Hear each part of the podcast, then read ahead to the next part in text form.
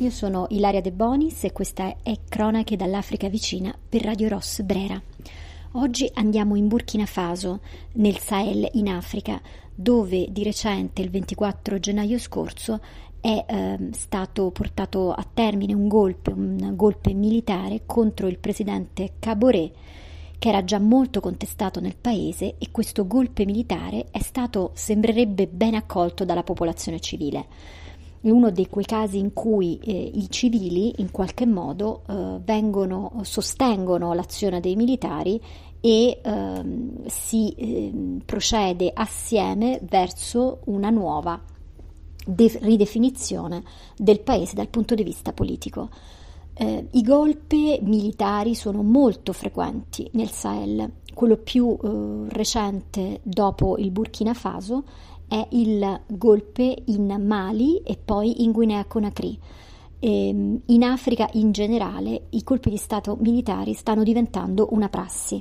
Pensiamo al Sudan. La differenza tra il, la, il Sahel e tutta la zona del Sahel e il Sudan in questo momento è che in Sudan il popolo, la società civile sta veramente combattendo contro i militari affinché non prevalgano e si sono opposti con tutte le loro forze a questa eh, azione militare, a questa che percepiscono come una violenza. Nel Sahel invece sembrerebbe che il popolo sia proprio dalla parte dei militari, in particolare nel Burkina Faso.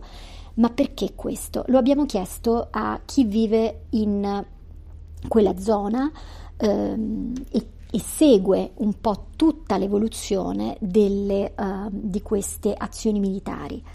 Uh, un missionario, padre Mauro Armanino, che dal Niger ci ha raccontato come effettivamente la percezione popolare di questo colpo di Stato in Burkina Faso sia stata di uh, aver mh, una percezione di liberazione e il golpe è stato visto come una garanzia, poiché il presidente eh, mm, Rockmar Christian Caboret in qualche modo non proteggeva a sufficienza il popolo, eh, la gente, dalle azioni terroristiche che di continuo eh, si ripetono in Burkina. Quindi i militari visti come una percepiti come una garanzia. Nel Sahel e in generale in tutta l'Africa non si può andare avanti a forza di colpi di Stato, ma in Burkina Faso è anche vero che la percezione militare, la percezione popolare è che i militari siano intervenuti a sostegno del paese, ci racconta padre Mauro Armanino. Che cosa era successo in precedenza eh, perché il, la popolazione del Burkina fosse così scontenta della inazione di Caboret? Eh, ci sono stati numerosi episodi di violenza da parte di gruppi jihadisti nel paese e eh, la debolezza del presidente eh, è stata eh, considerata appunto una incapacità a difendere i diritti delle persone. In particolare eh, ci riferiamo a, mh, al tremendo eccidio di oltre 130 civili a giugno del 2021 quando appunto i gruppi di matrice jihadista eh, imperversarono in un attacco atroce all'interno del paese in un villaggio del Burkina Faso. Eh, 132 persone erano state ammazzate a Solan, dove abitavano, nella provincia di Yaga, al confine col Niger. Il gruppo armato in quell'occasione aveva bruciato diverse case, date a fuoco anche il mercato del villaggio e questa violenza cieca nei confronti di cittadini inermi era conseguenza di, una, um, co- di un costante attacco armato da, para- da, parte di gruppi predatori che si dichiarano di matrice jihadista, ma il loro fine è terrorizzare i civili e costringerli alla fuga.